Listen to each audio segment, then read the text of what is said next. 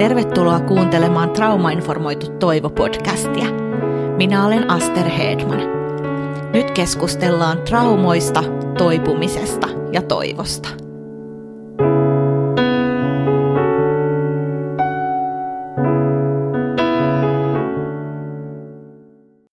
Tämänkertaisessa Traumainformoitu Toivo-jaksossa puhutaan kuulluksi tulemisesta ja sen hoitavasta ja parantavasta voimasta, jos koetaan itsemme kuulluksi tulleeksi. Ja tota, mä oon miettinyt sitä, että mun omalla toipumismatkalla juurikin se, että mua kuultiin ja mua kohdattiin, niin sillä oli äärimmäisen iso merkitys sille, että mä sitten itse pystyin toipumaan ja itse pystyn myös hyödyntämään niitä kipeitä kokemuksia, mitä mun elämässä on ollut nyt sitten eteenpäin ja työkaluina myös mun työssä. Ja jos puhutaan dialogisuudesta, jos puhutaan kuuntelemisesta, niin kuka voiskaan olla parempi vieras kuin Jaakko Seikkula. Hänen ajatuksiaan kuullaan kohta.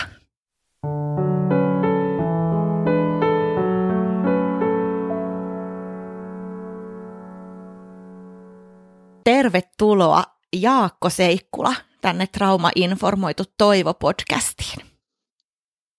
Kiitos, hauska olla täällä. Hyvä, ihana kun pääsit.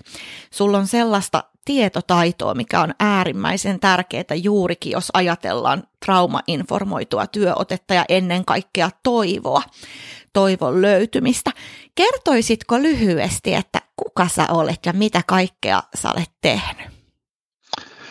No, olen ammatiltani, alkuammatiltani psykologi, tehnyt psykologin työtä täyspainoisesti parikymmentä vuotta ja sen jälkeen siirtynyt yliopistoon, jossa olen jatkanut kliinistä työtä sen tutkimus- ja opetustyön ohella ja toimin siis psykoterapian professorina Jyväskylän yliopistosta, josta eläköidyin muutama vuosi sitten ja, ja tällä hetkelläkin olen kyllä professorin vakanssissa yhdessä norjalaisessa yliopistossa, mutta, mutta tällä hetkellä elä, eläkeläinen tai eläköitymässä. No niin. Sähän oot kirjoittanut kanssa tosi hienoja äh, teoksia. Mä laitan niistä sitten listan lukijoille tämän podcastin endnoteseihin. Onko muuten jotain kirjaa, mitä sä erityisesti suosittelet sun omista teoksista? No varmaan tämä uusin kirja, joka julkaistiin pari kuukautta sitten, sen nimi on Dialogi parantaa, mutta miksi? Siinä ajatuksena on selvittää sitä, että mikähän siitä dialogista tekee niin niin oikeastaan valtavan voimannuttavan ja hyviä tuloksia tuottavan lähestymistavan. Se on itse asiassa sellainen kysymys, mitä mä kysyisinkin sulta seuraavaksi, että mitä on dialogi, jos lähdetään siitä liikkeelle. Mitä tarkoittaa, kun sä san, käyt, niin kuin sanot, että dialogi parantaa, niin mitä se dialogi on? No dialogi on sellaista yhdessä olemista, yhdessä jakamista, missä me ilmaisemme itsemme sillä tavalla, että me koko ajan odotamme toisen vastausta. Ja, ja tämä itsemme ilmaisu tietysti tapahtuu paljon puhuessa, mutta kaikki mitä me teemme itse asiassa on kutsua dialogiin ja kaikki on kommunikaatioita ja, ja se tapa, millä me suhtaudumme toisimme myös on aina vastausta. Ja tämmöistä vuorovaikutusta mä mä sitten ymmärrän dialogilla, joka on vähän eri asia kuin esimerkiksi neuvotteluasioista, joissa me keskustellaan joistakin asioista ja pyritään ratkaisuihin, mutta dialogissa kai se pääasiallinen asia on yhdessä ymmärtäminen asioita ja, ja, ja myös sitä, mitä, mitä niiden asioiden kanssa tehdään. Kyllä. Uh, minkä takia se dialogi parantaa? No siinä kirjassakin, mitä mä oon pohtinut, niin, niin tuota, sehän perustuu siihen ajatukseen, että meillä on niin paljon tutkittua tietoa siitä dialogisesta hoidosta, mitä on kehitetty tuolla Tornion seudulla mm. Pohjois-Suomessa 40 vuoden ajan. Ja, ja tuota, mun ajatus vastata siihen, että se edellyttää useita tekijöitä mutta se, jotka liittyy siihen, että se hoitojärjestelmä järjestetään uudelleen niin, että ihmiset alkavat työskennellä työryhmissä ja kohdata asiakkaita, joilla on vaikeita kokemuksia. Mutta ja varmaan tässä yhteydessä kai parasta olisi sanoa se, että se, se dialogin parantava voima tulee jakamisesta. Siitä, että kaikki, mitä elämässä on tapahtunut, voidaan jakaa ja yhdessä kokea. Jopa niin, että ei ole sanoja sille, että jos ne vain tulee esille semmoisina pakahduttavina tunteina tai liikutuksena tai, tai, tai muuna tunteina, niin jaetaan ne. Se on parantava. Onpa tosi avaavan kuulosta ja noinhan se menee. Että jos ihminen tulee kohdatuksi, niin onhan se, se on, se on parantavaa ja hirveän tärkeää. Ja toi on semmoinen, mitä jotenkin jää tosi usein tapahtumatta meidän yhteiskunnassa ja sen eri kohtaamisissa. Joo, ja valitettavasti myös hoitojärjestelmässä, koska, koska on tietysti tullut tunnetuksi näistä dialogisen työn kehittämisestä ja koko ajan saan, joka päivä saan sähköposteja tai muita viestejä ihmisiltä, jotka kertoo, että heitä ei kuunnella, heitä ei oteta tosissaan. Ja, ja tämä on se ydin, että jos ei kuuntele, jos ei oteta tosissaan, niin silloin ihminen ei voi käyttää omia voimavarojaan toivomiseen. No sitten tämän podcastin nimihän on Trauma-informoitu toivo. Mä muuten jollain tavalla mietin, että trauma-informoituun työotteeseenhan kuuluu voimakkaasti dialogisuus. Mutta mitä mm-hmm. sä ajattelet, että trauma-informoitu työote on? Tämä on muuten semmoinen kysymys, mä kysyn kaikilta tämän kauden vierailta tämän saman asian. No e- ehkä siinäkin on, voisi sanoa ainakin kahdenlaista, kahdenlaista lähestymistapaa. On, on tehty hyvin paljon tärkeää kehittämistyötä niin kuin tämmöisen traumaattisen niin kuin traumaterapian kehittämiseksi, jolloin se työote lähtee siitä, että, että työhön valikoituu ihmisiä, joilla on ihan tunnistettu tämmöinen traumakokemus, joka vaikuttaa elämään. Mutta mulle se ehkä on yleensä vähän laajempi juttu, koska jos ajattelee ihmisiä, joilla on vaikeita kriisejä elämässä, vaikkapa mä itse olen eniten kai tutkinut psykoottisia ongelmia ja semmoisia käyttäytymisiä, niin ihmisillä on hyvin vaikeita kokemuksia, joita he työstää sitten omissa, omissa, omissa niin kuin omassa käyttäytymisessään tai vaikkapa äänissä, mitä kuulevat ja niin edelleen. Ja sillä tavalla tämä ajatus siitä, että taustalla saattaa olla joku traumaattinen kokemus, on hyvin tärkeä sitä työtä ohjaava periaate. Joo. Onko muuten kuinka usein psykoosien taustalla traumakokemusta? No sitähän on ihan tutkittukin ja tut- ja ne tutkimukset sanoo, että noin 60-90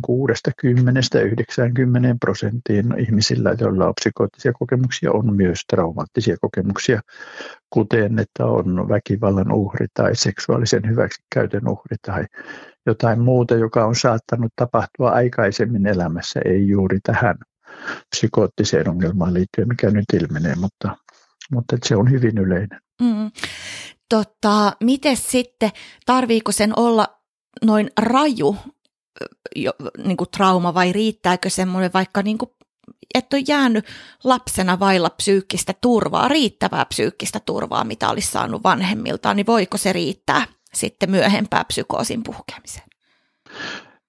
No ei se varmaan sinällään, se mitä on tapahtunut aikaisemmassa elämässä, niin ei, ei varmaankaan aiheuta mitään, että joku tulee psykoottiseksi tai ahdistuu tai saa muita ongelmia. Kai kysymys on siitä, että nämä asiat alkaa kertautua sitten tämän päivän elämässä, elämän kokemuksissa, jotka saattaa muistuttaa jotenkin semmoista alkuperäistä vaikeaa tilannetta. Ja, ja tuota, usein vaikkapa psykoottisilla ihmisillä, niin, niin mä ajatellut, että he elää äärimmäisissä stressitilanteissa, mutta ne stressiä aiheuttavat tekijät, ne voi olla hyvin hienovaraisia.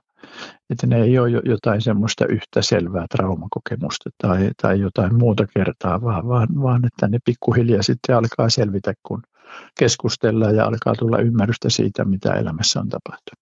Kyllä. Miten sitä dialogia voi, tai miten dialogin syntymistä voi tukea ihan käytännön asiakastyössä? Tai vaikka jos tätä kuuntelee joku perheenäiti, joka ajattelee, että voi että, että mistä mä saisin mun lapsille apua ja miten mä voisin mun oman perheen sisällä tätä dialogisuutta mm. äh, niin jotenkin vahvistaa, niin mi- miten sitä voi synnyttää? Ehkä se ensimmäinen ja varmaankin kaikkein tärkein ohje on se, että kuuntele toista hyväksy hänen sanomansa ja, ja ikään kuin ole herkkä sille, että siinä mitä toinen sanoo voi yhtäkkiä avautua sellaisia odottamattomia asioita, jotka voi olla hyvin tärkeitä, eli olla, olla läsnä siinä hetkessä. Sehän on vanhemmille esimerkiksi hirveän haastava juttu, koska meillä on niin paljon oletuksia siitä, että mitä meidän lapsille olisi parasta ja sitten me yritetään niin kuin toimia sen toimia sen mukaisesti ja saada vaikka meidän lapset ymmärtämään, mikä, mikä on parasta. Mutta se, mutta se tärkein juttu kai joka tapauksessa olisi se, että me voitaisiin hyväksyä toinen, se mitä toinen sanoo ehdoitta ja sitten alkaa yhdessä miettiä, että mitä kaikkia siihen liittyy. Mm. No jos mietitään sitä, jos mennään vielä sinne keroputaan malliin mm-hmm. ja tota, ajatellaan sitä, että et, että te kuulitte sitä, mitä vaikka psykoosipotilaat kertoi, ja he kertoi vaikka jostain harhoista tai muusta, niin miten joo. te ilmasitte sen, että joo, nyt me kuullaan ja me ymmärretään, kun te tiesitte itse, että kyse oli harhoista? Pyytämällä kerto, kertomaan lisää. Aivan konkreettisesti mun tapa, kun mä olen näissä hoitoneuvotteluissa joko yhden ihmisen tai perheen kanssa – E, mä haluan, että siinä on kaksi tai enemmän työntekijöitä, koska silloin, se, silloin siihen tulee aina enemmän ulottuvuuksia. Mutta siinä keskustelussa mä usein toistan, mitä ihminen sanoo. Sanoit, että sä voit kontrolloida naapurin ajatuksia vaikkapa. Auttaisitko mua ymmärtämään, miten se tapahtuu, milloin se alkoi, onko se enemmän aamulla vai illalla ja niin poispäin. Eli että rohkaista puhua niistä – asioista, jotka tuntuu hyvin oudoilta. Joo, Joo kuulostaa jotenkin taas niin, kuin niin sellaiselta tärkeältä ja juurikin ohitetulta, että oikeasti kuullaan, mitä siellä ihmisellä on sanottavana. Uh, Kyllä. Joo. Sitten, miten voi lasten ja nuorten kanssa ylläpitää ja synnyttää dialogia? Miten aikuinen mm. voi toimia tässä? niin jos seuraa tätä ajatusta, että hyväksyä se toinen ehdoitta, niin, niin tuota, hyväksyä vaikkapa meidän neuvotteluissa, meidän keskusteluissa se nuoren tapa istua lippalakki silmässä nurkalla, nurkassa ja muristin sanoa, että ei voisi vähemmän kiinnostaa. Mm. Niin kuin yhdeksi tavaksi olla siinä keskustelussa. Se on hyvin perusteltu tapa hälle olla kommunikaatiossa ja, ja tuota, meidän kai tulisi kehittää sitä keskustelua niin, että, että sekin tapa voi olla hyväksytty ja olla, olla, olla ikään kuin osa sitä keskustelua, eikä niin, että me pyritään pakottamaan toinen, että sanon nyt, kerron nyt enemmän ja kyllä sun pitää osallistua tähän ja, ja niin poispäin. Ja jos se, sille nuorelle tulee tai lapselle tulee semmoinen käsitys pikkuhiljaa, että hänet todella hyväksytään ja hänestä ollaan kiinnostuneita, niin mun kokemuksen mukaan pikkuhiljaa tavalla tai toisella ihmiset alkaa avautua. Kyllä, kyllä. No mitä sitten, jos on vaikka tosi vaikea asiakas kohtaaminen ja asiakas sanoo, että te olette kerta kaikkiaan niin, niin, niin kuin huonoja ja mahdottomia – asiakaspalvelijoita tai auttajia, jos nyt ajatellaan mm. vaikka sosiaalialan kohtaamista, että minä en teidän ja. kanssa puhu yhtään mitään. Niin miten, miten semmoisesta tilanteesta voisi edetä sitten eteenpäin? Voiko, millä keinoin voisi sitä dialogia tai jonkinlaista keskusteluyhteyttä synnyttää uudestaan? Voisiko vaikka sanoa, että sä oot varmaan oikeassa ja me halutaan todella kehittää sitä, miten palvellaan toista, että voisitko sä auttaa meitä kehittämään tätä? Mm. Mitä, onko jotain, mitä olisi pitänyt tehdä toisin, onko jotain, mitä voistaisi tehdä toisin tällä hetkellä ja sillä tavalla kutsua yhteistyöhön. Mä ymmärrän, että ne on tietysti hyvin vaikeita tilanteita työntekijöille, koska se herättää, se vähän ärsyttää ja, ja herättää semmoista tarvetta puolustautua ja, ja todistaa, että kyllä me ollaan tehty kaikki oikein. Mutta että jos sen ärsytyksen yli pääsisi sillä vaikka, että pohtisi työkaverin kanssa, joka voi olla mukana samassa keskustelussa ihan avoimesti sitä, että kuulostaa, että tuo Matti kertoo tärkeistä asioista, vaikka aina olen halunnut tehdä oikein, mutta näyttää siltä, että se ei ole mennyt oikein. Mm. Joo. Uh, mulla on tässä semmoinen kysymys, mitä mä oon itse pohtinut, kun tehän puhuitte Joo. tai olette kirjoittanut ja kertonut siitä Keroputaan mallista paljon mm-hmm. siinä, että tota, te kuuntelitte niitä psykoosipotilaiden potilaiden ajatuksia ja sitten sitä, että et, et, et ajattelitte, että niissä on jotain tosi tärkeää sanottavaa. Niin miten Joo. sitten, voisiko tämä toimia tämä sama kaava ikään kuin vaikka, jos nyt on vaikka sosiaalialan asiakas Joo. kokemus ja sitten siellä onkin vaikka hyvinkin vaikeasti persoonallisu- persoonallisuushäiriöinen asiakas, joka sitten syytää ihan mitä vaan sitten työntekijöiden ähm, niskaan, niin voisiko mm-hmm. ajatella, että siellä olisi myös jotain totuuden siementä ja juurikin tärkeää kuultavaa ja sellaista, mistä voisi sitä dialogia lähteä synnyttämään? Ilman muuta. Ilman muuta, joo. Kaikessa kommunikaatiossa on joku järki. Kaikki on vastausta siihen, mitä tällä hetkellä tapahtuu. Ja jos toinen vaikkapa suuttuu, vaikka me voitaisiin sanoa, että hänellä on persoonallisuushäiriösdiagnoosi, joka vaikuttaa siihen, että hän saattaa olla yhtäkkiä raivostua tai jotain muuta, mutta sen lisäksi se on aina vastaus jotenkin siihen, mitä meidän keskustelussa tällä hetkellä tapahtuu. Ja niinpä me voidaan alkaa miettiä, että mitä mä sanoin väärin, kun sä suutuit, tai mitä, me, mitä hän tässä tapahtuu, että se sua niin suututti, tai, tai mitä muuta, muuta hyvänsä tapahtuikaan sitten. Ja, ja tuota, sillä tavalla se toisen vakavasti ottaminen on todellakin sen, sen kaiken hyvän palvelun lähtökohta, koska sitä kautta ihmiset hänkin myös saa enemmän voimavaroja, niitä omia voimavaroja käyttöönsä, jos hänellä on sen tunne, että ei tarvitse puolustautua. Mm. Mitä sitten, jos, jos todella on ihan kaikkeen, on, on niin peloissaan ja hädissään ihminen siellä taustalla, mm. että et on niin puolustusasemalla, että tunt, asemissa, että tuntuu, että siihen ei pääse läpi, niin onko sulla tähän, tähän sitten avaimia? No voisiko siinäkin jatkaa vaikka samaa ajatusta, että kertoa hänelle, että mä, mä, mä en vahingoita sua. Ja mä haluan sua suojella sitä, että toisetkaan ei pääse sua vahingoittamaan. Mm. Että voisiko se olla jotain sellaista, mitä me voidaan tarjota noihin tilanteisiin, että, että he, todellakin se pelko tai se uhkaa, uhkaavuuden tunne voisi vähentyä. Joo. Me ollaan muuten tässä puheessa sivuttu keroputaan mallia useeseen kertaan. Mä ajattelin, että kertoisitko sä kuuntelijoille, mitä on keroputaan malli? No sittenhän äh, sitä nimeä käytetään siitä semmoisesta työskentelytavasta, jota, joka pikkuhiljaa alkoi kehittyä siellä Torniossa. Tämä keroputaan sairaala sijaitsi Torniossa.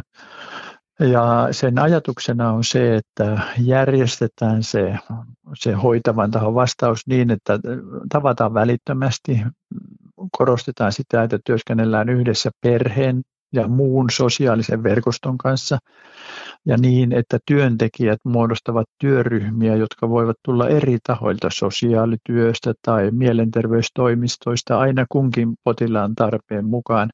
Ja sitten niin, että tämä työryhmä ottaa vastuun aivan niin pitkäksi aikaa, kun tarvitaan ja siinä, niissä kohtaamisissa korostetaan ennen kaikkea sitä, että luodaan semmoista keskustelua, jossa ihmiset tulevat kuulluiksi ja ymmärretyksi, ei niinkään pyritä etsimään ratkaisuja tai päätöksiä.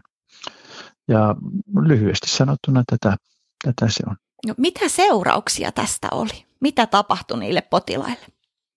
No ne tuloksethan oli alun alkaen hyvin häm, hämmentäviä, hämmästyttäviä. Ja sitten kun me on tutkittu, nyt näitä viimeisimmät tutkimukset on 20 vuoden seuranta siitä, mitä tapahtui ihmisiä, joilla oli vaikka ensimmäinen kriisi noin 20 vuotta sitten. Ja se ero on aivan valtava verrattuna tämmöiseen tavanomaiseen hoitoon, että ihmiset kuntoutuu, he saa enemmän voimavaroja omaan käyttöönsä, heidän perheensä on aktiivisesti mukana, heidän tarpeensa lääkkeen käyttöön vähenee dramaattisesti verrattuna tämmöiseen tavanomaiseen hoitokäytäntöön ja he eläköityy paljon vähemmän ja niin edelleen. Että mm että toistuvasti näissä tutkimuksissa on saatu tuloksia, että, että ne, ne, se elämän odotus muuttuu hyvin ratkaisevasti tämmöisessä mm.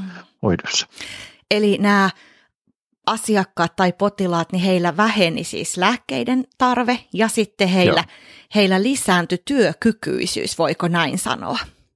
Joo, voi. Ja tuota riippuvuushoitojärjestelmästä. Esimerkiksi tässä noin 20 vuoden seurannassa ilmeni, että kun Suomessa keskimäärin yli 60 prosenttia on työkyvyttömyyseläkkeellä, niin siinä kerrotaan mallin hoitoa 20 vuotta sitten saaneissa, niin, niin se oli 30 prosenttia. Eli ne erot on niin kuin kaksinkertaisia. Joo, on kyllä ihan todella upea juttu ja semmoinen, mi, mi, mä toivon, että siitä mallista tulisi työkaluja ihan kaikkeen mielenterveystyöhön Suomessa ja muuallakin. Sehän on aika levinnyt maailmalla tämä malli, eikö olekin?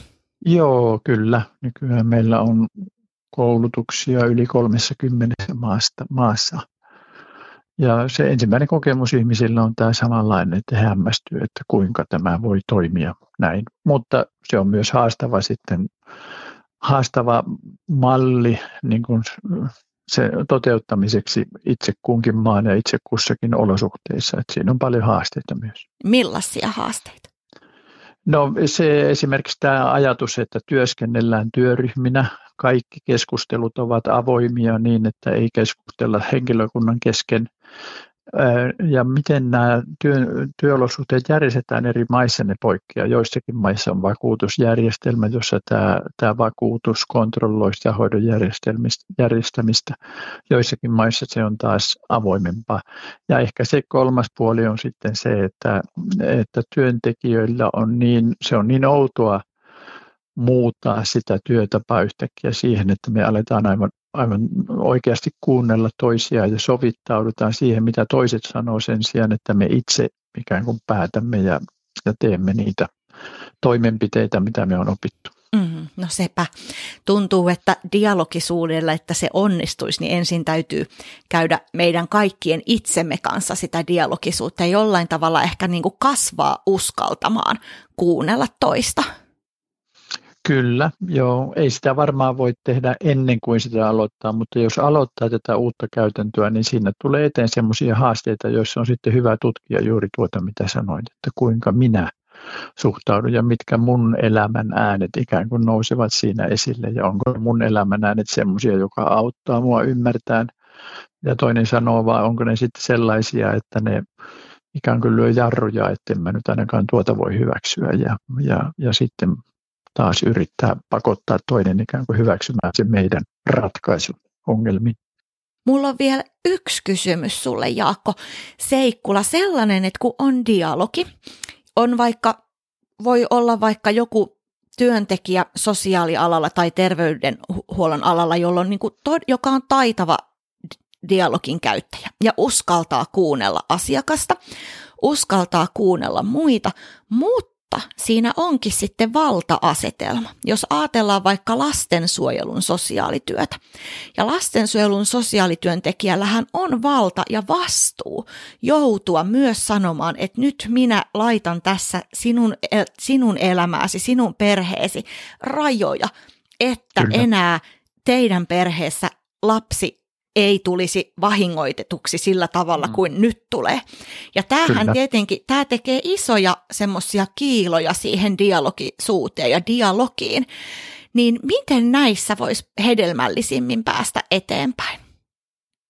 Joo, ja tuo on tärkeää, että eihän se dialogisuus sitä merkitse, että me ei ikään kuin toteutettaisi sitä tehtävää, mitä yhteiskunta on meille työntekijöinä asettanut, että se vaikkapa se kontrolli, mitä sanoit sosiaalityöntekijän tarvitsee tehdä, tai psykiatriassa tehdään pakkohoitopäätöksiä, mm. niin sehän on osa sitä työtä jatkossa ja hyvin tärkeä osa, mutta nyt kaikki tämä kontrolli tulee avoimeksi. Eli että se, jos se tapahtuu niin, että ihmiset, joita se koskee, ovat mukana niissä keskusteluissa, niin, niin se mahdollistaa myös sen, että sitä työtä voidaan jatkaa. Että se ei lopu vain siihen päätökseen, jos vaikka lapsi otetaan huostaan lastensuojelutarkoituksissa, vaan voidaan sitten sopia niistä tavoista, miten jatketaan sitä yhdessäoloa. Ja tällä lailla mä luulen, että se todella lisää paljon, enemmän, paljon niitä voimavaroja, että ne ei jää enää niin työntekijöistä riippuvaiseksi, vaan se verkostokin pikkuhiljaa sitten voi tulla, voi tulla siihen mukaan. Joo. Kiitos Jaakko Seikkula. Oli iso ilo, kun olit mukana täällä Trauma-informoitu Toivo-podcastissa. Kiitoksia ja hyvää jatkoa. Kiitos sitä samaa sinulle.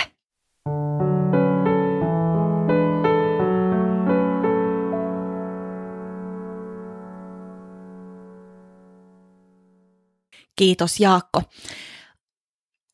Tämän podcastin endnotesista tai shownotesissa löytyy lista Jaakon kirjoituksista ja sellaisista teoksista, joissa hän on ollut mukana, ja mä suosittelen perehtymään tähän aiheeseen syvemmin.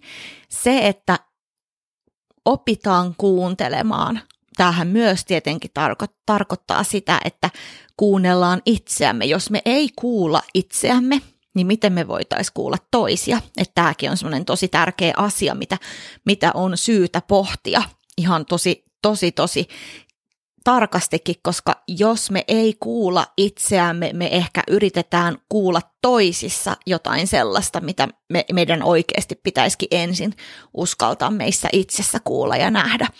Mutta mä suosittelen tutustumaan tähän kirjallisuuteen ja miettimään sitä, että miten me saadaan meidän kohtaamisiin hyväksyntää, lämpöä ja kuulluksi tulemista tänään ja huomenna ja ollaan sitä kautta sitten luomassa parempaa, parempaa ja sellaista terapeuttisempaa maailmaa, missä sitten se myös se toivo on koko ajan läsnä. Voisi ajatella vielä niin, että jos jotain ihmistä ei kuulla, että me osoitetaan se, että sua me ei nyt kuulla tai että sut suljetaan tästä pois, niin sehän tarkoittaa myös aika paljon sitä, että me nähdään silloin, että tässä ihmisessä ei ikään kuin olisi toivoa, koska häntä ei ole syytä edes kuulla. Ja juurikin sen takia on tosi tärkeää, että kaikki tulee kuulluksi, jotta me vois olla, voitaisiin olla kertomassa ja jakamassa sitä, sitä viestiä, että kaikki on tärkeitä, kaikilla on toivoa ja kaikki voi toipua ja laitahan viestiä, mitä ajattelit tästä jaksosta tai mitä sä haluaisit täällä Trauma-informoitu Toivo podcastissa kuulla, niin laita viestiä tulemaan osoitteeseen aster at traumainformoitu.fi tai sitten laita meidän somekanavissa kysymyksiä tulemaan. Heippa!